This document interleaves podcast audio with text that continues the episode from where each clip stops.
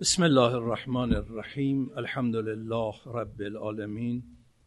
الصلاة و السلام علی سیدنا و نبینا محمد و علی آله الطیبین الطاهرین المعصومین. لا سیما بقیت الله فی الارضین. اللهم انت السلام و منک السلام و لک السلام و الیک یعود السلام. سبحان ربک رب العزة عما یصفون. و سلام علی المرسلین و الحمد لله رب العالمین. السلام علیک ایها النبی و رحمت الله و برکاته. السلام علی الائمه الهادین المهدیین.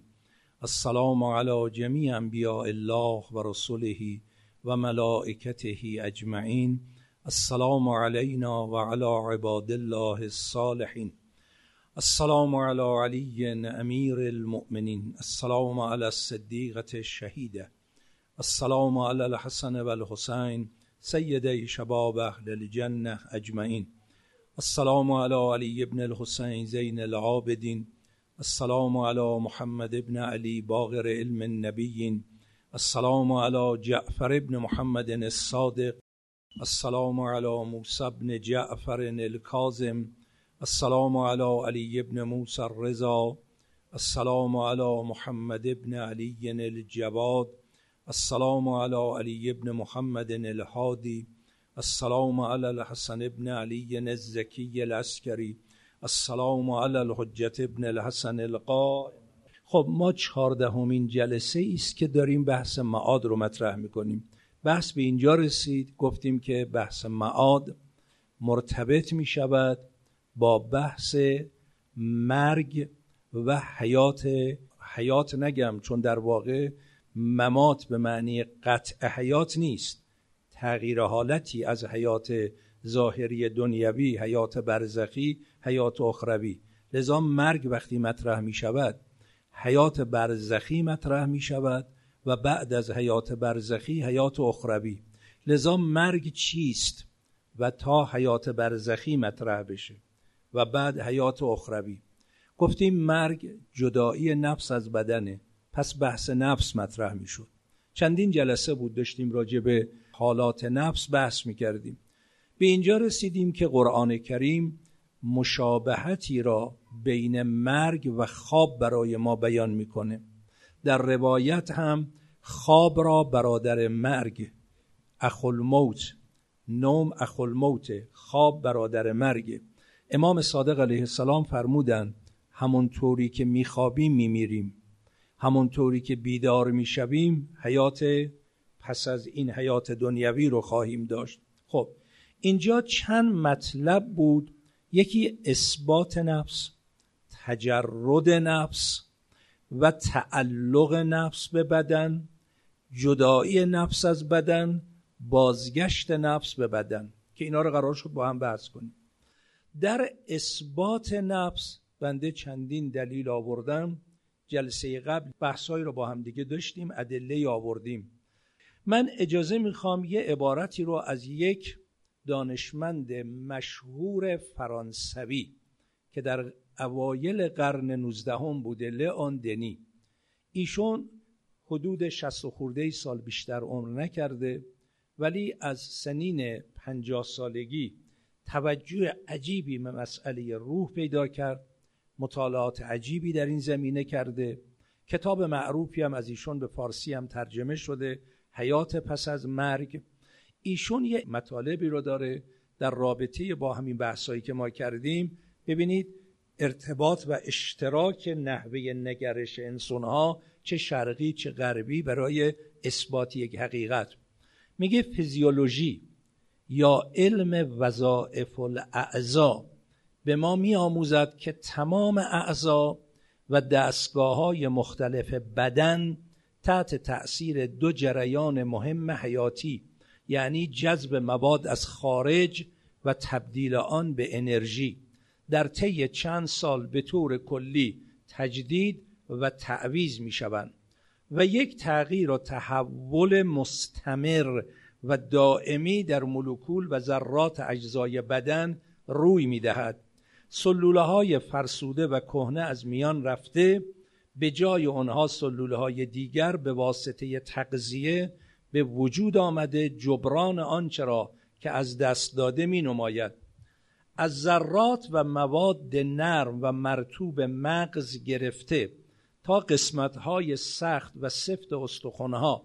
در تمام بافتها و نسوج بدن این تغییر و تبدیل پیوسته انجام می‌گیرد و در دوره عمر ذرات و سلولهای بدن به دفعات عدیده از بین رفته و دوباره تشکیل میگرده تا اینجا چی؟ همون حرفی که حکمای ما فلاسفه ما که قبلا هم با هم بحث کردیم گفتن هیچ چیزی در عالم ماده ثابت نیست. ماده مساوی با تغییر تحول دگرگونی و حرکت. و اون شکل زیبایی که ملا صدرا در حرکت جوهری مطرح کرد که گفتیم نگیم جوهری است در عالم ماده که حرکت می کند بلکه بگیم جوهر ماده مساوی با حرکت. غیر از حرکت چیزی نیست. خب این همونه ولی با بیان خاصی اینجوری. و وقت ایشون ادامه میده همون حرفی که حکمای ما مطرح کردن. میگه خب اگر حقیقت وجود ما فقط همین اعضا و جواره و بدن باشه اینا که مرتب که در حال تغییر و تحولن. اگر مرتب تغییر و تحول می‌کنن پس من ثابت چیه؟ و آثار ثابتی که در دنیای وجود ما هست که قبلا بحث کردیم مثل ثبات علم. پس باید حقیقت دیگه ای در وجود ما باشه. پس این حقیقت میشه همون نفس. خب این عبارت یعنی این مطلب عینا در نگرش علمی حتی مغرب زمین هم اونهایی که تو این زمینه کار کردن مطرح هست اخیرا یکی از حکمای تعبیر قشنگی در این رابطه به کار برده. میگه ببینید شما یک البته اصل این حرف از گذشته حکما می‌گفتن شکل جدیدی که مطرح کرده میگم. ادامه این بحث رو برای باز این که ما علاوه بر جنبه جسمی و بدنی یک واقعیت برتری داریم به نام نفس. روح متعلق به بدن که نفسه و همه این آثار وجودی ما مال اوه و ارتباطش با مرگ و عالم بعد از مرگ و معاد چیه؟ که حالا با هم بحث می‌کنیم. یکیش اینه. حکما میگن که شما بین بدن و نفس یک عدم هماهنگی از نظر وجودی می‌بینید. به این معنا. قبلا اگه یادتون باشه گفتم در عالم ماده تطابق بین ظرف و مظروف باید باشه. ولی در عالم نفس و علم همه صور با وسعت خودش جا می‌گیره. و شوهر هم جواب دادم بازم حالا عرض می‌کنم. یک عدم تطابق ماده متغیره ولی حقیقت وجود ما ثابت. من من ثابت. اما نکته دیگه ای که نگفتم حالا می‌خوام عرض کنم کتاب ابن مسکوبه تهارت الاعراق معروفه. دیگران هم گفتن من از اونجا می‌خونم. تن از حمل بارش که اسقال جسمانی است خسته می شود تن از حمل بارش. آقا کتاب کیف من چهار تا کتاب توشه. بعد 20 تا کتاب بذاریم. یه کوله باری رو کوله منه. دو تا کوله بار رو کوله من بذارید. معمولا وقتی حمل بار جسمانی برای بدنه انسان کم کم خستگی و افتادگی و فرسودگی احساس می‌کنه. هرچه بارش بیشتر می‌شود ضعف و فتور و خستگی آن بیشتر می‌شود. به عکس آن حقیقتی که به نام روح و روان در خود میابیم هرچه بارش که معارف و علوم است بیشتر شود نیروی آن بیشتر می شود پس این حقیقت غیر از تن است. از آثار پی به مؤثر. اینو من به بیان امروزی کمی ساده تر ارز کنم. شما آثار جسمانی در رابطه با یک واقعیت ما انسانها آثار نفسانی در رابطه با یک واقعیت از ما انسانها. یه جراح رو مثال می‌زنم. جراح یک توانمندی جراحی بدنی لازم داره. اگر دستش بلرزه اگر چشمش کمسو باشه می‌تونه جراحی کنه؟ خب نه دیگه. ولی اگر یک انسانی که بدن بسیار قوی سالم تمام نشاط رو مثل سی و پنج ساله داره خیلی هم ورزشکار و سالم. ولی علم جراحی رو نداره. چاقو می‌دید بره تو اتاق عمل و تشریح جراحی بکنه. حالا اگر این جراح الان 35 40 45 ساله نشاط جسمی داره می‌تونه بره اتاق عمل جراحی کنه علمش هم داره. ولی حالا شد پیرمرد 90 ساله. علم جراحیش قویتر بیشتر عالیتر شده یا نه؟ تجربهش بیشتر شده یا نه؟ ولی توان جسمیش ممکنه به اون دانشجوی جوانش به شاگرداش به کمککاراش بگه من دیگه نمی‌تونم عمل کنم. نمی‌تونم.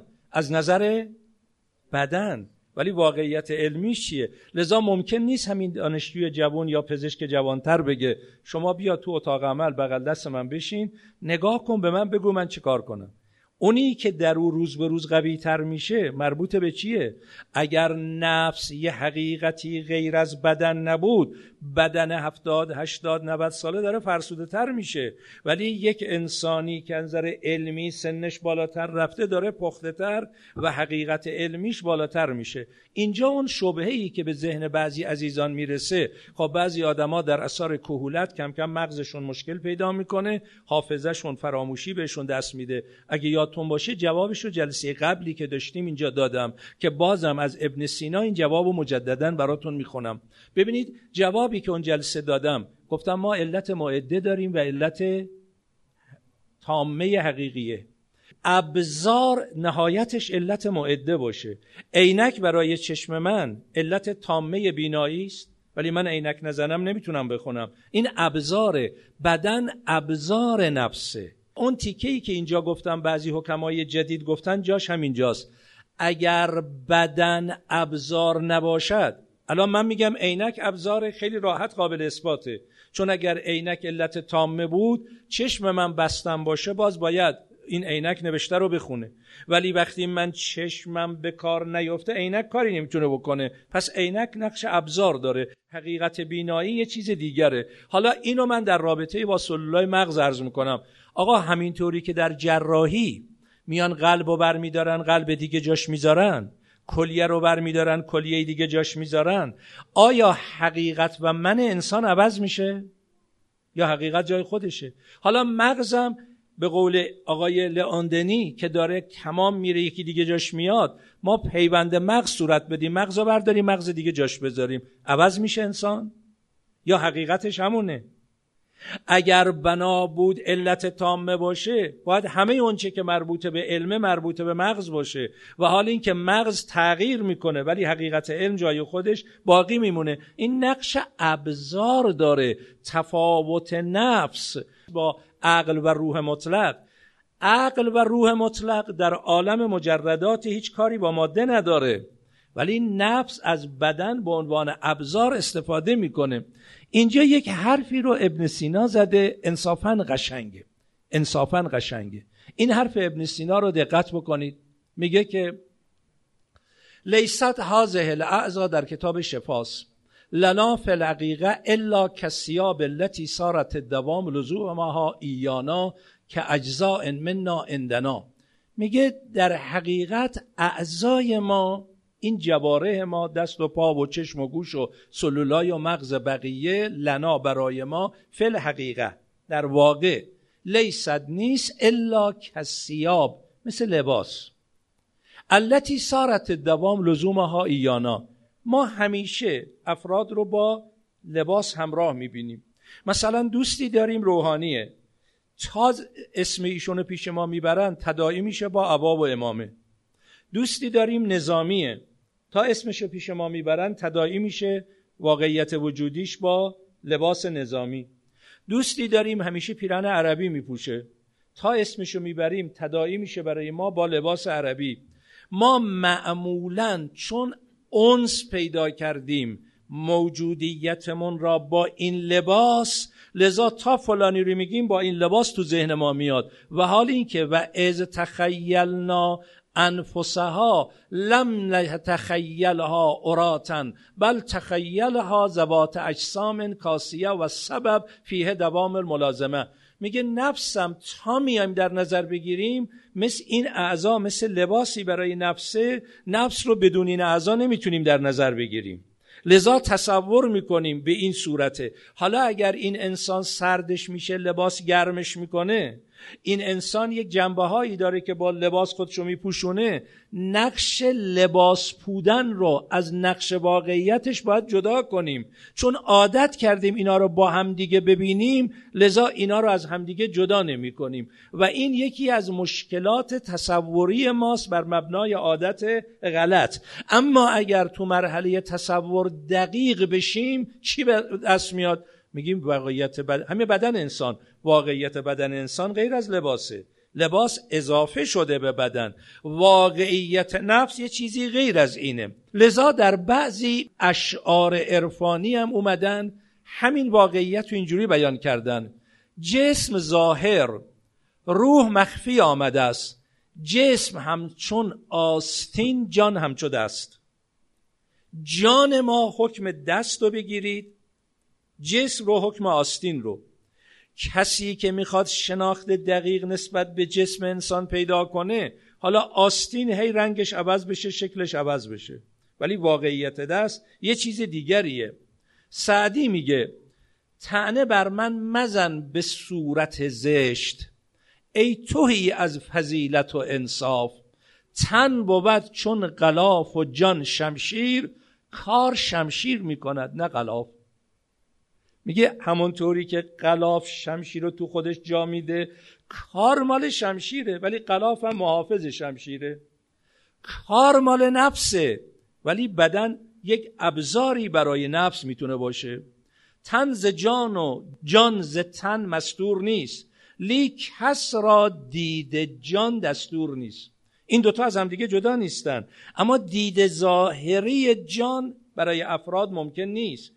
پرتو روح است نطخ و چشم و گوش از آثار پی به مؤثر. آقا پرتو روح است نطق حرف می‌زنیم. چشم می‌بینیم گوش میشنوه. خب اینا اگه بنا بود مال بدن و ماده باشه باید ماده دیگر عالمم نطق می داشت ماده دیگر عالمم باید بینایی براش مطرح می شد این پرتوی است شعاعی است جلوه است آثاری است. از اون حقیقت پرتو روح است نطخ و چشم و گوش. پرتو آتش بود در آب جوش. آب در حالت عادی بنا نیست به جوشه. الان این آب تو این لیوان شما راحت با دستتون اینو بر میدارید. ولی اگر یه آبی که گرما و بخار داره یه چیزی بهش داده شده. به میزانی که اون آتش و حرارت به این آب داده شده این آب داره جلوه ای از اون حرارت رو از خودش نشون میده. به میزانی که اینجا دقت کنید. به میزانی که نفس بر بدن سیطره دارد. جهاد اوسط در درون ما یا به تعبیری جهاد اکبر آیا جنبه های نفسانی روحانی الهی آسمانی ما میاد بالا جنبه های خاکی حیوانی مادی ما رو به عنوان ابزار در اختیار می‌گیرد. یا جنبه های زمینی و خاکی و نفسانی و تعلقات مادی ما میاد بالا جنبه نفسانی رو زیر پا می‌گذاره. اینجا اگر شما این نکته خیلی در معاد مؤثره و در این دنیا هم مؤثره. حالا خوب دقت کنید. به اینجا رسیدم یه مطلبی رو هم باز از ابن سینا براتون می‌خونم. دقت بفرمایید. هرچه نفس سیترش بیشتر شد. قدرت و توانمندی بیشتری پیدا کرد. شما از زواهر انسان آثار نفسانی رو بیشتر پیدا می‌کنید. بذارید یه روایت اخلاقی اینجا بگم. معروف این روایت که به پیغمبر خدا عرض کردن یا رسول الله ما با چه کسانی مجالست کنیم؟ پیغمبر فرمودن همین سوال و حواریون از حضرت عیسی پرسیدن قالت الحواریون لعیسی علیه السلام من نجالس. حواریون به حضرت عیسی گفتن با چه کسانی بنشینیم؟ حضرت عیسی فرمود من یذکرکم الله رؤیتو. می‌خوام از این تیکه استفاده کنم. حالا قسمت دومش ممکنه به این سراحت راجع به بحث من نباشه ولی مطرح می‌کنم. باز قسمت سوم این سراحت رو داره. قسمت اول. من یذکرکم الله رؤیتو کسی که شما اونو که نگاه می‌کنید شما رو به یاد خدا بندازه. خب شما چی رو نگاه می‌کنید؟ بدن رو دیگه. شما بدن رو نگاه می‌کنید. چشم و ابرو و قیافه و صورت و ظاهر رو. چطور ظاهر یک انسان انسان رو به یاد خدا میندازه و بعضی ظاهرشون انسان رو به یاد شیطان میندازه؟ چون پیغمبر فرمود با اونایی که وقتی نگاه می‌کنید من یذکرکم الله رؤیتو شما اونا رو می‌بینید شما رو به یاد خدا بندازن. یعنی کسانی که آثار نفسانی در جنبه ظاهریشون هویداست. این آبی که معلوم حرارت رو گرفته. این مثالی می‌زنن اهل معنا. میگن همونطوری که شما اشیا را به آتش نزدیک می‌کنید قابلیت داشته باشن از آتش گرما بگیرن و گاهی قابلیت دارن از آتش اونچنان گرما می‌گیرن خودشون هم میشن یک شعله گدازنده. دیدید بعضی ها رو در عشق الهی میسوزن؟ یکی از این بزرگان برای یکی دیگه از دوستان ما که هر دوشون از دنیا رفتن خدای هر دوشونو غریق دریای رحمت واسعه خودش قرار بده برای بنده نقل کرد از نجف اشرف همراه ایشون پیاده می اومدیم بریم برای کربلا حدود مثلا 50 سال قبل. گفت رسیدیم به یک بین راهی جایی که مزیفی یک کمی استراحت کنیم به مزیف بعدی برسیم. قرار بود شب رو اونجا بمانیم. دوتایی خسته بودیم. اونجور که نشستیم رو زمین تکیه کردیم به دیوار. اون دوست ما که اهل معنای عجیبی بود این شعر حافظ رو شروع کرد. سباز من بگو اون غزال رعنا را که سر به کوه و بیابان تو داده ای ما را. گفت این شعر که خون صدای عجیبی داشت من معمولا هم نمیخون اگر میخون کسی نمی‌تونست تحمل کنه. میگه یک بیت رو با اون صداش خون زد زیر گریه. او گریه من گریه. او گریه من گریه. بعد من دیدم این داره از بین میره از بس گریه می‌کنه. خودم رو ساکت کردم آروم کردم. اومدم دستشو بگیرم آروم کنم حس کردم دست زدم به یک مثلا تیکه آتش. دستم سوخت دستم رو برداشتم. گفتم بدن داغش انقدر میسوزه. تب داری؟ گفت سالهاست میسوزیم. این حرارت وجود مال تب ظاهری جسمی نیست. شما الان یه شعری بخونن خیلی در شما بخواد تحول روحی ایجاد کنه. رنگ چهرهتون عوض میشه یا نه؟ رنگ دگرگون میشه یا نه؟ یه حالت ظاهری. این حالت ظاهری به تعبیری میگم آتش به این آب دادید. آب داغ شد. آب جوش اومد. آب بخاره. این مثاله. هر قدر نفس قوی تر شد در جسم آثار به اقتضای اون. آقا نگاه. یه نگاه ممکنه مملو از شهوت جنسی باشه. میشه یا نمیشه؟ انسان با نگاه می‌فهمه. نگاه به قیافه طرف می‌کنه. این تمام وجودش رو شهوت جنسی گرفته. آدم گاهی نگاه به یه قیافه ظاهری می‌کنه. تمام وجودش رو منیت و تکبر و ریا گرفته. آدم نگاه به یه قیافه می‌کنه. تمام وجودش رو خودخواهی ها گرفته. آدم نگاه به یک ظاهری می‌کنه. تمام وجود تواضعه. تمام وجود افتادگیه.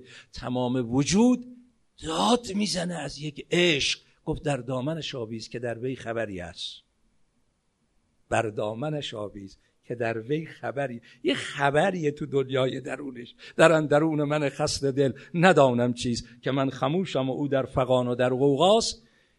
اولیای الهی در رأسش معصومین علیهم السلام. این عبارتی که میگیم تا یار کرا خواهد و میلش بکه باشد بر مبنای قیافه ظاهری افراد اینا رو انتخاب می‌کردن. یا جلوه نفس در بدن.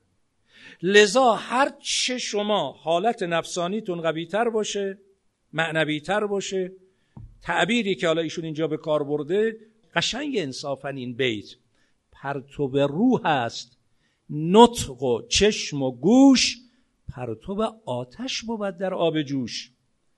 برو ای خاج خود را نیک بشناس. خودشناس باش که نبود فربهی مانند آماس. آقا یه وقت پا ورم کرده. آقا بگه که فربه شدی چاق شدی. بابا این بیماریه. فربهی غیر از آماسه. جسم غیر از نفسه. برو خاجه تو خود را نیک بشناس. خود کیه؟ اون فربهی نفسانی وجود ما. خب حالا اگر بخوایم از آثار پی به مؤثر ببریم بر مبنای این ابن سینا یه بحثی داره که مرحوم حکیم سبزواری در تعلیقیه ای که بر اسفار نوشته در فصل چهارم جلد چهارم اسفار از قول ابن سینا اینو نقل می‌کنه. خیلی شنیدنی و قشنگه ان الناس لکون الحس علیهم غالبا اذا رعوا ان المغناطیس یجذب مسقالا من الحدید سارو یتعجبون من. میگه انسان ها چون معمولا تو عالم حسن با همین حواس سر و کار دارن تو محسوسات میلولن زواهر بینن وقتی نگاه می‌کنن یک مغناطیس یا آهن ربا یه مسقالی یه مقداری از آهن رو جذب می‌کنه چون در حالت عادی خب اشیا که اشیا آهنی رو جذب نمی‌کنه. حالا مغناطیس آهن ربا رو می‌بری اه این چیه؟ اگه هیچی هم بلد نباشه اطلاعاتی در این رابطه نداشته باشه این چی کار کرد؟ نکنه یه وردی خوندی یه کاری کردی. مثلا چهار تا سنجاق از این چیزا سوزنی ها اونجا بوده. یا آهن ربا همین رو جذب می‌کنه میاره. میگه شما چه وردی خوندی جب؟ میگه تعجب می‌کنه. بابا این یه خاصیتی است که در این وجوده. ولم یتعجبوا من جذب نفوسهم ابدانهم الطبیعیه الى المیمنه و المیسرته و الصعود الى فوق و الى اسفل. چطور به این نکته تعجب نمی‌کنن که اون قدرت عظیم نفسانی در وجود ما این بدن را به چه شکل داره جذب می‌کنه ابدان طبیعه رو به راست می‌بره به چپ می‌بره بالا میاره پایین میاره فقط یسکن و فقط یتحرک و فقط یعدو فقط یسره فقط تلحقه اوضاع آخر. به حیث انه مسخر تحت قدرتها. کل کر تحت السولجان مثل یک کره ای که دست چوگانه داره چجوری؟ این بدن در اختیار نفسه. اینجا اجازه بدید یه مطلب دیگری رو از ابن سینا از تنبیات و اشارات براتون بگم. خیلی عمیق و دقیقه. نمی‌خوام خسته کنم. می‌خوام یه نتیجه مهم بگیرم. یه کمی دقت کنید. یکی از تفاوت هایی که ابن سینا برای اثبات نفس در تنبیهات و اشارات به کار میاره یکیش اینه. میگه در عالم ماده علت شی مانع شی نمی‌تونه بشه دیگه. در عالم ماده اگر آ علت به دیگه آ مانع به نمی‌تونه باشه. ولی اگر آ مانع ب باشه دیگه علت ب نمی‌تونه باشه. مثلا در عالم ماده آتش علت سوزوندنه. اما دیگه می‌تونه آتش علت خاموش کردن بشه؟ آب علت خاموش کردن آتشه. دیگه آب نمی‌تونه قضیه حضرت ابراهیم معجزه بحث دیگری است اشتباه نشه. پس علت شی مانع شی نمی‌تونه بشه. در حرکت اختیاری خوب دقت کنید. در حرکت ارادی محرک علت حرکته. اگر مانع حرکت نباشه حرکت اختیاری میشه. نه دیگه. پس ضمنی که علت حرکته باید مانع حرکت هم باشه. پس محرک حرکت ما ماده نمی‌تونه باشه. محرک حرکت ما یه واقعیت مافوق ماده است. اون محرک حرکت اختیاری ما یک حقیقت مافوق ماده است میشه نفس. پس نفسی که داره این میگه برو من حرکت می‌کنم. اراده می‌کنه بیستم میستم. اراده می‌کنه بالا رو نگاه کنم بالا رو نگاه می‌کنم. میگه شما از یه آهن ربا تعجب می‌کنید. چطور به این حقیقت وجود خودتون توجه نمی‌کنید؟ حالا این نفسی که اینجور بدن رو در اختیار گرفته نفس بشه خدایی. نگاه میشه؟ خدایی. سخن میشه خدایی. قلم زدن میشه خدایی. گام برداشتن میشه خدایی. چرا بعضی انسان ها زبانشون نیش داره؟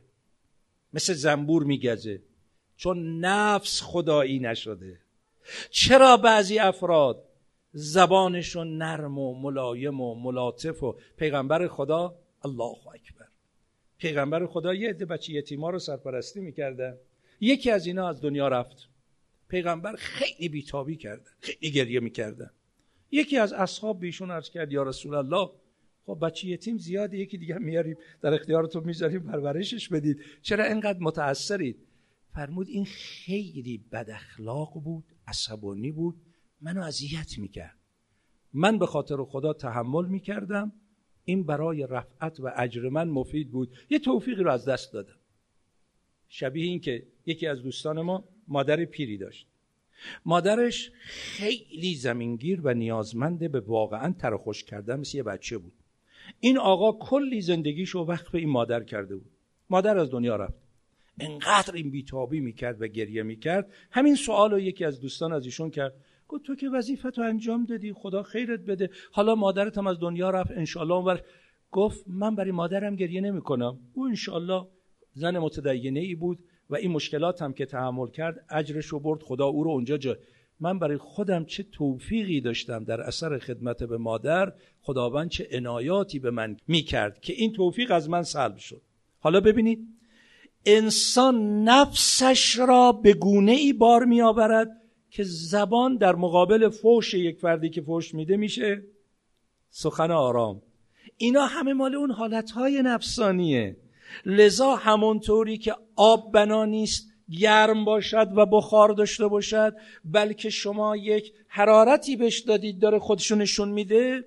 یه شیء مثلا فلزی قرار نیست نور داشته باشه. اما یه دفعه می‌بینید از این نور داره پخش میشه. نگاه می‌کنه از جای دیگه نور رو به این تابوندن این داره پخش میشه. این آثاری که در وجود من و شماست این آثار مال نفسه. هر چه جنبه الهی نفس بیشتر شد این آثار هم در وجود ما بیشتر میشه و خودش رو نشون میده. حالا اینجا من اون یکی دو تا شبهاتی که قبلا دوستان مطرح کردن اجازه بدید یک کمی دیگه باز من براتون بشکافم که شبهه تو ذهن نمانه. تا بعد وارد بشیم نتیجه نهایی که انشالله گرفتیم. ما نفس داریم نفس مجرده فوق ماده است. ارتباطش با بدنم چه نوع تعلقه چه نوع تعلقه؟ ما شش نوع تعلق داریم. این کدوم یک از این شش نوع تعلقه؟ مثلا ماهیت تعلق به وجود داره. ممکن تعلق به واجب داره. ماده و صورت تعلق به همدیگه دارن. اما تعلقی که بین نفس و بدنه چه نوع تعلقه؟ یا اگر معیته چه نوع معیته؟ حالا اینا رو با تا حدودی نمی‌خوام سنگینم بشه خسته کننده بشه نه. به اندازه ای که ما برای بحث معاد احتیاج داریم اینا رو برای اینکه جا بیفته. ولی فعلا این بحث نفس حقیقتی مجرد مافوق ماده جلوه ای از عظمت عالم معنای الهی است که با همون بیان نفخت و فیه من روحی توضیح داده شد و خداوند به من و شما داده. بدن هم مثل لباسی است. بدن برای نفس مثل لباس است برای بدن من. یا ابزار در خدمت نفس. نفس قوی شد این بدن میشه ابزار به درد بخور در راستای درست. نفس اگر شیطانی شد بدن میشه ابزاری در خدمت اون کارهای شیطانی نفس. خب حالا شبهه که اینجا مطرح بود یکی این بود. ما گفتیم تطابق ظرف و مظروف. سوالم کرده بودن یادمه. من این بحث رو از بابا افضل کاشانی هم توضیح دادم. شبیهش رو از ملا صدران براتون خوندم. گفتم شما در عالم ماده اگر الان یه صورتی روی این کاغذ بیارید صورت دیگه بخواید رو کاغذ بیارید صورت قبلی باید محو بشه از بین بره.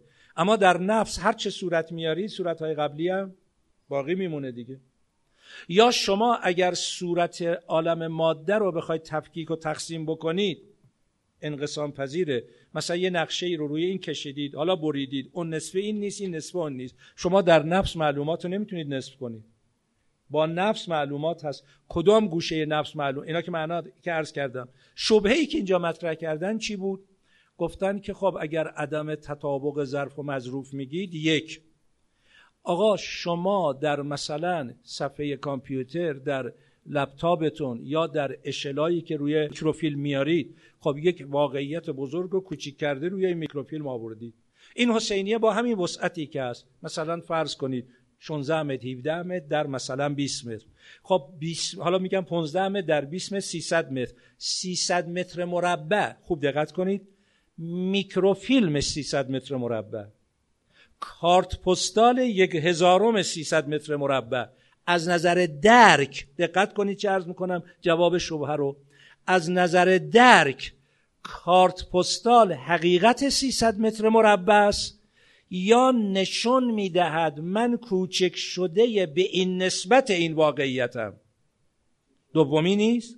کوچک شده است دیگه. خب اگه کوچک شده است مثلا کوچک شده یک هزارمه شما معنای هزار برابرش رو در نفس می‌فهمید یا نمی‌فهمید؟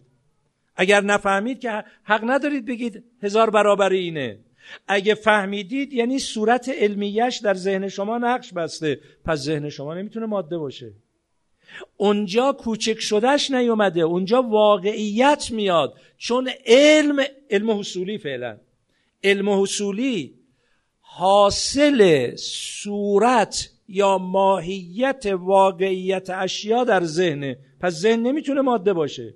شما 300 متر مربع را به عنوان مادی در سلولای مغز مادی که نمی‌تونید جا بدید. اگه مثل کامپیوتر مثل کارت پستال اشل یک هزارم کردید خب تو وجود شما اشل یک هزارم اومده. شما غیر از یک هزارم چیزی نباید بفهمید. شما هزار برابرش رو می‌فهمید. یعنی وسعت هزار برابرش تو ذهن شما اومده. پس ذهن گنجایش این وسعت رو داره. شما اگه الان یک کارت پستال به شما نشون بدن بگن این کوه دماونده ولی با اشل یه میلیاردم پس میلیارد برابر این تو ذهن شما اومد. خب این ذهن چیه که میلیارد برابر اینو تو خودش میاره؟ پس اونجا با میکروفیلم و با این کوچک شده ها بیان نکنید. این یک شبهه بود که جواب داده شد. شبهه دومم گفتیم عالم ماده متغیر است ولی عالم علم و نفس ثابت است. یه شبهه بعضی دوستان به ذهنشون رسید. اون شبهه این بود. گفتن که آقا اگر ما بیایم در عالم مثلا کامپیوتر در این سیدی ها. یه مطلبی رو تو این سیدی ضبط کردیم نگه داشتیم شکل یا نوشته است یا صوت. خب پنج سال بعد باقیه ده سال بعد باقیه 20 سال بعد باقیه. این چیه؟ آیا این ثبات با ثبات علم در ذهن ما یکیه؟ تفاوتش چیه؟ ببینم به ذهن خود شما چی میاد. ببینید ثبات مثلا این نوشته ای که بنده روی این کاغذ دارم خب اینو فرض کنید. در تاریخ X نوشتم حالا آرزو که بر جوونا عیب نیست. بنده تو سن 320 سالگیم بیام. این کاغذ رو بردارم لابلا نگاه کنم. حالا میگه خب این که 320 سال رو این کاغذ موند که. کتابایی که 50 سال قبل هزار سال قبل نوشته شده الانم در دسترس من شما قرار داره. خب این که ثابته که. شما که میگید عالم ماده متغیره. عالم نفس ثابته. جواب چیه؟ گفتیم که عالم ماده متغیره. ثبات در عالم ماده معنا نداره. کی میگه اینو؟ هم فیلسوف در بحث فلسفی میگه هم فیزیکدان در فیزیک کوانتوم میگه. در فیزیک ماده مساوی با تغییر و تبدل. دیگه شما رشتهتون. در فلسفه هم که بعد از مخصوصا ملا صدرا که دیگه کسی اگه ملا صدرا زودتر فهمید بعد از او هم بقیه فهمیدن و قبول کردن. هیچ چیزی در عالم ماده ثابت نیست. پس ماده مساوی متغیر. نفس من و شما ثابت. من من و شما ثابت.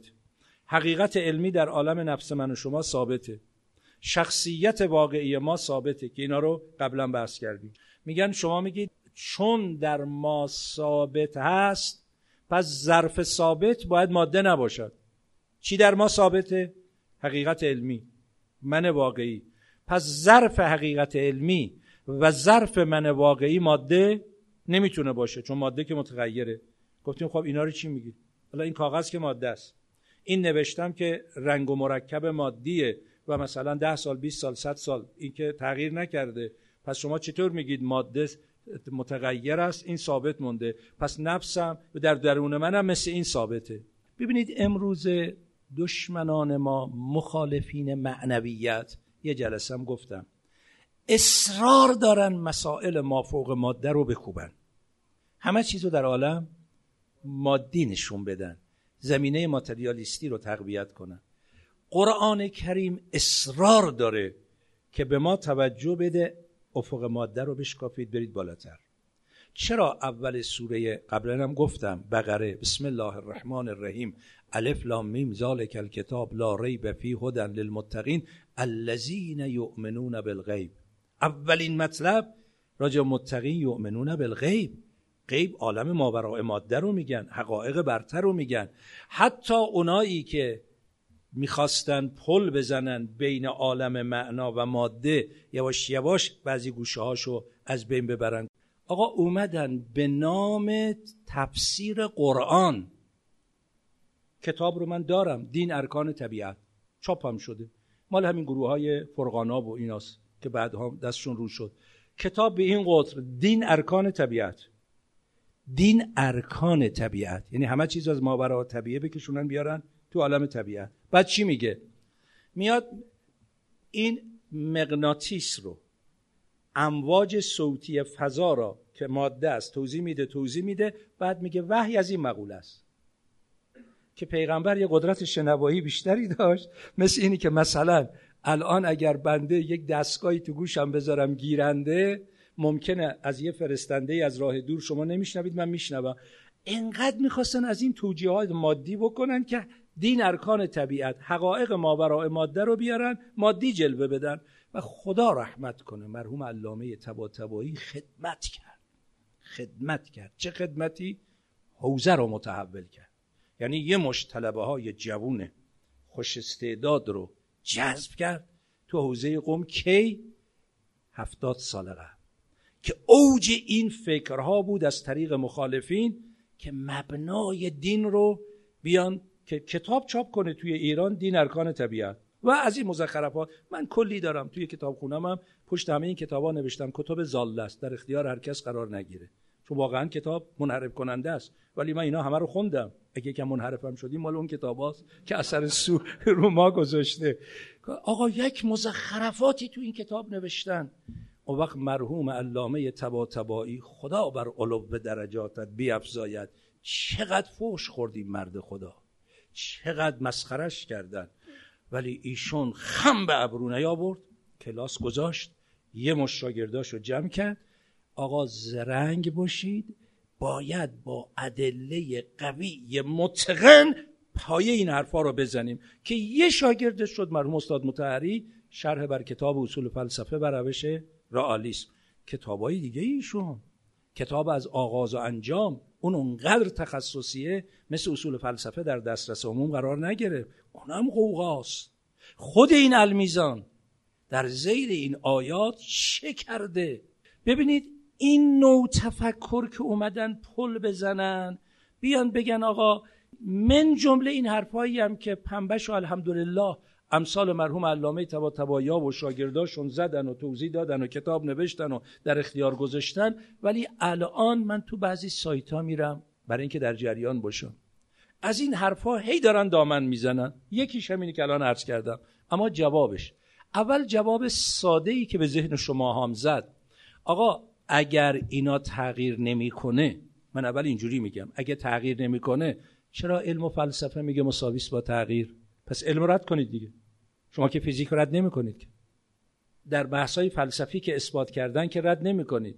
منتها به قول آقایون این تغییر محسوس نیست. ممکنه تغییر نامحسوس باشه به مرور محسوس بشه. مثل اینه که الان شما این آب را اگر به اندازه یک قطره با قطره چکون برداشتی این ور گذاشتی کم شده یا نه؟ ولی محسوس نیست. خب این محسوس نیست واقعیتش که عوض نمیشه. لذا یک بحث اینه. اما در بحث نفس اینجوری نیست. متوجه میشه که من واقعی من در تمام همه مدت یکیه. اما تخصصی ترش چیه؟ وارد نمیشم. خسته کننده میشه. دوستانی که می‌دونن عرض می‌کنم که اون قسمت اول فیزیک و فلسفه رو جواب میده که اگر شما میگید این ثابته پس چطور تغییر رو گفتید؟ این همون نیست که ملا صدرا تحت عنوان دبه شبهه بقای موضوع تو حرکت جوهری ثابت کرد. فقط با یک اشاره عرض می‌کنم. قوقا کرده ملا صدرا. بعد از 400 سال فیزیک توش تازه متوجه شده و میگه عجب حرفی زده ملا صدرا. دفع شبهه بقای موضوع اون چیه؟ خسته نشید. می‌دونم این بحث های کمی گاهی خسته کننده هست ولی ما باید پایه های اعتقادیمون رو قوی کنیم. اینا رو میچینیم تا انشالله برسیم. ببینیم معاد که قرآن میگه ارتباطش با نفس سر از کجا در میاره. من فقط با یه اشاره عرض می‌کنم. ببینید شما الان این نوری که اینجا می‌بینید ثابت به نظر میاد یا نه؟ بله؟ ثابته؟ چرا ثابت به نظر میاد؟ چون حدوث پی در پی زوال پی در پی. یعنی اونی که اومد رفت یکی دیگه جاش اومد. اونی که اومد رفت یکی دیگه جا اومد. تا میاد قبلی بره بعدی میره جاش. درسته؟ تا میاد اون بره بعدی میاد جاش. زوال حدوث. زوال حدوث. درسته؟ میره میاد میره میاد. انقدر این رفت و آمد با سرعتی که به نظر شما یه واحد میاد. و حال که هیچ دانشمند برق نمیگه این یه واحد به هم پیوسته است گرچه ظاهرا پیوسته است. حالا اگر اون کارخونه اینو آن به آن میده یه آن قطع کنه دیگه نیست. ملا صدرا 400 سال قبل این مثال رو زد. این کارخونه برق نبود. مثال این برق رو برای من شما بزنه. ملا صدرا اومد این مثال زد. گفت آتشگردونه که شما میگردونید. تا این زغال آتش بگیره یه دایره آتشین به هم پیوسته به نظرتون میاد یا نه؟ دایره است. زوال و حدوث هست یا نیست؟ یعنی این شعله آتشی که اینجا الان شما دارید میگردونید اولا باید با یه سرعت معینی باشه پی در پی هم باشه. قطع هم نکنید. این شعله ای که اینجاست تا میاد قطع بشه دور بعدی میاد. همین جوری نقطه ها. چون هی تداوم داره هر کدوم هم مال قبلی نیست جدید میاد جاش. این آن به آن داره عوض میشه. فیزیک اینو ثابت کرد ولی بعد از حرف فلسفه ملا صدرا یه قدرتی آن به آن سبب بقای این میشه. اون روح حاکم بر عالم ماده است. و اگر روح حاکم بر عالم ماده نباشه تو عالم ماده یک آن مثل اینه که اون کارخونه که داره ادامه میده این اینجا باقیه. اگه ادامه نده که این اینجا باقی نیست. هر نفس نو می‌شود دنیا و ما. بیخبر از نو شدن اندر بقا. عمر همچون جوی نو نو می‌رسد مستمری می نماید در جسد. این آب داره پشت سر هم میاد توی این رودخونه واحد به هم پیوسته می‌رسه و لذا این وقت جالب اینه که تفاوت ثبات من با ثبات این از نظر فلسفی اینجا حالا روشن میشه. شما تا ثابت نداشته باشید تغییرات پی در پی که به صورت ثابت به نظر بیاد رو می‌تونید بفهمید؟ نه دیگه. اگر همون جوری که آن به آن این تغییر می‌کنه منم آن به آن تغییر کنم. پس هیچ وقت ثبات نمی‌فهمیم. اما ما ثبات می‌فهمیم تغییر هم می‌فهمیم. تغییر بین ثبات فرق بین ثبات و تغییر هم می‌فهمیم. پس یک حقیقت ثابت غیر ماده در وجود ماست به نام نفس. که همه ارزش های حیاتی ما سخن گفتن ما نگاه کردن ما رفتار ما کردار ما همه بر مبنای اون قدرت است که به این صورت داره در ما. امشب جنبندی می‌کنم که خسته نشید. ان الله عمری بود شب جمعه آینده. این بحث می‌دونم یک کمی پیچیده و سنگین بود ساده ترش می‌کنم که بتونیم کم کم بحث نفس رو ببریم به جایی که خب حالا چی؟ پس روح مرگ جدایی نفس از بدنه. خب نفس یه حقیقت مجرد از ماده است از بدن جدا میشه. خب ارتباطش به معاد چیه؟ بعد چگونه میشه؟ که انشالله عرض بکنم. پس این مقدار رسیدیم. ما با توجه به آثار که داله بر مؤثر است این آثاری که در وجود ماست آثار مادی نداره باید مؤثرش مادی نباشه. اون مؤثر غیر مادی اسم می‌ذاریم نفس. مرگم جدایی نفس از بدنه. این مقدار فعلا داشته باشید تا ادامه بدیم. اما این هفته ای که پیش رو داریم یکی از وقایع تاریخی دینی من و شما شهادت امام کاظم علیه السلام در 25 ماه رجب. حالا 27 هم که مبعثه پنجشنبه ای میشه که انشالله اینجا در محضرتون خواهیم بود. ولی خب بی است که ما عرض ادبی به ساحت مقدس امام کاظم علیه السلام نکنیم. حجت خدا ولی الله انسان کامل مظهر تام خداست. یعنی آینه است که می‌تونه عظمت خدا رو به دیگران نشون بده. خب حالا یکی از مشکلات ما انسانها اینه که به قول اون شاعر آینه چون عیب تو بنمود راست خود شکن. آینه شکستن خطاست. اگر بنده مثلا میگن که آقا صبح از در خونه میری بیرون تو آینه نگاه کن مرتب روایت ها دستور دینیه. تو آینه نگاه کن مرتب باش نامرتب از خونه نرو بیرون. حالا بنده عجله دارم دیرم هم شده. میام جلو آینه می‌بینم وای این قسمت صورتم. مثلا رفته بودم فرض کنید کولر خونه رو درست کنم این روغن مالی شده متوجه نشدم. حالا من تا بیام اینو شستشو بدم برم چقدر طول می‌کشه؟ یا مشت می‌زنم آینه رو میشکنم. این دیوونگیه دی. واقعیت من عوض میشه. چرا مشت می‌زدن آینه وجود امامان رو بشکنن و خورد کنن؟ چرا این کارو می‌کردن؟ چرا چهارده سال امام کاظم را از این زندان به اون زندان بردن؟ قبل امام کاظم با پدرش اجدادش همین کارو کردن به شکل دیگر. اونقدر خون به دل پیغمبر اسلام کردن که خود حضرت فرمودن ما اوزی نبیون به مثل ما اوزید. هیچ پیغمبری به اندازه‌ای که من اذیت شدم اذیت نکردم. قبل از پیغمبر اسلام با انبیای دیگه در تاریخی مشکل ما داشتیم یا نداشتیم؟ یا اصلا واقعیت امر همیشه در تاریخ فهمیده ها دلسوزها. افرادی که یه ارزش های والای معنوی دارن رنج در مقابل افراد نادان و افرادی که اون تعالی لازم رو بناس پیدا کنن پیدا نکردن دارن یا ندارن؟ معروف بارها عرض کردم. میگن حضرت عیسی تو بیابانی میدوید. بعضیا گفتن یا نبی الله چی شده؟ گفت بدوید داری میاد. گفتن چیه؟ یا نبی الله گرگ فرمود بدتر. پلنگ بدتر. چیه؟ نادان. فرمود نادان. لذا تعبیری بعضیا به کار بردن. میگن نادان بودن رنجش کمتره تا گرفتار نادان شدن. حرف درست. آدم خودش نادان باشه بده نه اینکه خوبه.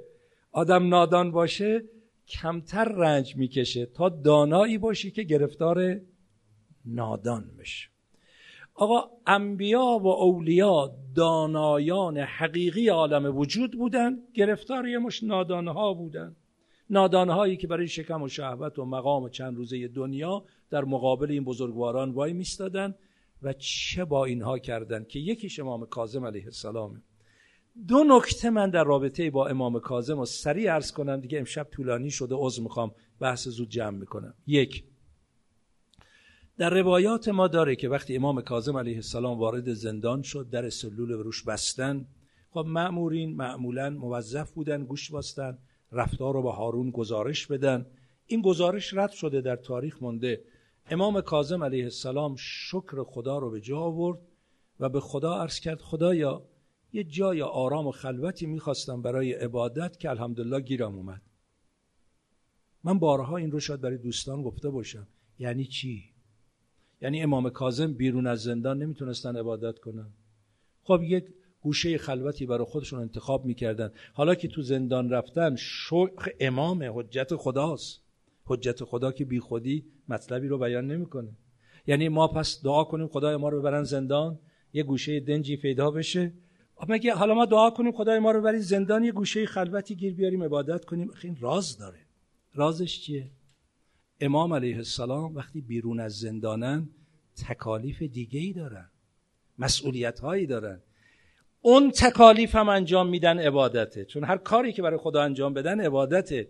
ولی اون رابطه عاشقانه با حضرت حق که در یه گوشه خلوتی با سوز و گداز همراه باشه او یه حساب دیگه ای داره. خب حالا یه وظایف دیگه دارن ایجاب نمی‌کنه. حالا که اومدم اینجا تکالیف دیگه از من ساقط شد. حالا که ساقط شد من به این کار خودم می‌پردازم.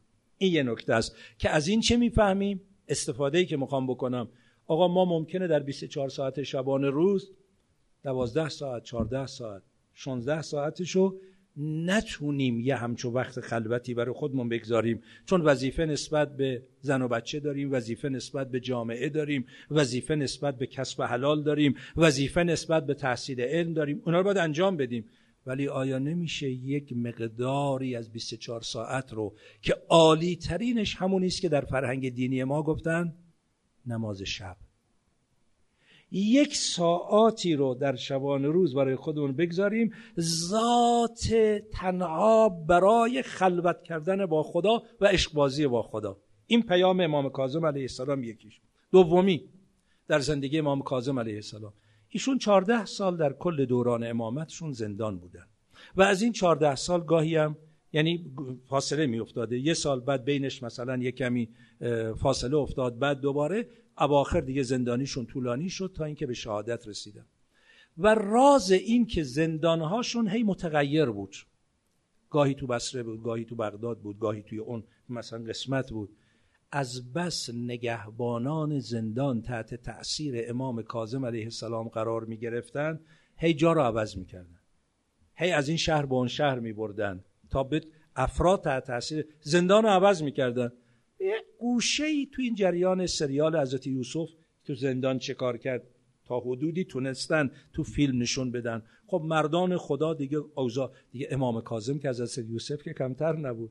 لذا آخری اومدن مثلا زندانیشون رو سلول کردن اما معموری که غذا می‌برد منقلب می‌شد. حتی هارون دستور داد در بغداد یه زن رقاصی که معلوم الحال بود تو تاریخ هم نوشته بره توی سلول امام کاظم شروع کنه به رقاصی کردن بعد بیان سر و صدا بیرون را بندازن. بعد از لحظاتی معمورین فرستادین نگاه کنید چه خبره. دیدن امام کاظم توی سلول به سجده افتاده این زن رقاصه پشت سرش به سجده افتاده. گریه و ناله این زن رقاصه از گریه و ناله امام کاظم کمتر نیست. کشیدنش آوردن تو کاخ هارون. چه خبر بود؟ چی شد؟ گفت عجب لطفی به من کردی منو کجا بردی که هدایت شدم؟ گفت چی شد؟ گفت من وارد شدم به قصد سو. ولی دیدم که ایشون به سجده افتاده. یک یا اللهی که تو سجده می‌گفت چنان وجود منو لرزوند که منم به خاک افتادم. هارون گفت اینو مخفی کنید یا بکشید کسی نفهمه. ولی آخرین بار هارون یک کاری رو در پیش گرفت. چی بود؟ زندانبان امام کاظم رو سندی ابن شاهک قرار داد. سندی ابن شاهک یک یهودی متعصب ضد اسلام و اهل بیت بود. فقط با یه اشاره بگم دیگه بیشتر نمی‌تونم بگم. سندی ابن شاهک کیه؟ چی شده که این بار امام کاظم امام اولی که وارد زندان شدن طبق نقلی که عرض کردم به خدا عرض می‌کنه الحمدلله جای خلوتی گیر آوردم مشغول عبادتم بشم. اما وقتی که تو بغداد تو زندان سندی ابن شایک بود مناجات امام کاظم رو برای ما نقل کردن. به خدا عرض می‌کنه خدایی که یوسف رو به یعقوب برگردوندی. خدایی که ناله های ایوب رو به اجابت رسوندی. خدایی که موسی و بنی اسرائیل رو در بحر احمر نجات دادی. خدایی که چه کردی خدای؟ خدایا منو دیگه از این زندان خلاص کن. چه کرده سندی ابن شاهک با امام کاظم علیه السلام؟ من نمی‌دونم ولی از یه نکته تاریخی ارز کنم. وقتی یه عده از افراد شیعیان بغداد رو جمع کردن آوردن به ایادت امام کاظم بعد از اینکه امام کاظم رو مسموم کرده بودن. که بگن امام کاظم حالش خوبه طبیعیه. بعد اگه چیزی پیش اومد ایشون مثلا به مرگ طبیعی از دنیا رفته. امام کاظم توضیح دادن برای شیعه ها که گول نخورید. اینا منو مسموم کردن. وقتی شیعه ها رفتن سندی ابن شاهک امام رو خواست به سلول ببره. فقط انقدر بگم با تازیانه وارد سلول شد. لذا زهر بر پیکر امام اثر کرد. تو زندان جان به جان آفرین تسلیم کردن. چهار غلام فرستادن بیان تو سلول بدن امام رو بردارن. امامی که چهارده سال زندانی بود. بدنش مثل پوست و استخوانی بیشتر نبود. اومدن بدن رو بلند کنن دیدن خیلی سنگینه. تعجب کردن عبا رو کنار زدن. دیدن هنوز غل و زنجیر به دست و پای امام کازم علیه السلامه. بدن رو گذاشتن رو تابوت. آوردن به طرف قبرستان بنی هاشم از بالای تراس کاخ نگاه می‌کرد. گفت این جنازه کیه که مظلومانه دارن می‌برن؟ اگر از سادات بنی هاشم نیست چرا قبرستان بنی هاشم می‌برن؟ اگر از سادات بنی هاشم چرا اینقدر مظلومانه می‌برن؟ گفتن سلیمان نه تنها از سادات بنی هاشمه این آقای سادات بنی هاشم این امام کاظم علیه السلامه. سلیمان تحت تاثیر قرار گرفت. دستور داد سب کنید. تابوت قیمتی آوردن. یه عده رو دعوت کرد. شیعه رو جمع کردن. بدن امام کاظم رو گرچه مظلومانه در زندان جان داده بود ولی با احترام در کاظمین به خاک سپردن. اما لا یومک یومک یا ابا عبدالله. صلی الله علیک یا ابا عبدالله. وعلى الارواح التي علت بفنائك عليك مني سلام الله أبدا ما بغيت وبقي الليل والنهار ولا جعله الله. آخر العهد مني لزيارتكم. السلام على الحسين. وعلى علي بن الحسين وعلى أولاد الحسين وعلى أصحاب الحسين. يا أبا عبد الله يا ابن رسول الله يا حجة الله لا خلق يا سيدنا ومولانا إلا توجهنا واستشفعنا وتوسلنا بك إلى الله. وقدمنا لك بين يدي حاجاتنا. يا وجيها عند الله اشفى لنا عند الله اللهم باسمك العظيم الأعظم العز الأجل الأكرم بمولانا صاحب الزمن يا الله يا الله يا الله يا الله يا الله يا الله يا الله يا الله يا الله يا الله يا رحمن يا رحيم يا مغلب القلوب ثبت قلبي على دينك. واكفنا يا غازي الحاجات ويا كافي المحمات إنك مجيب الدعوات إنك على كل شيء قدير. برحمتك يا أرحم الراحمين.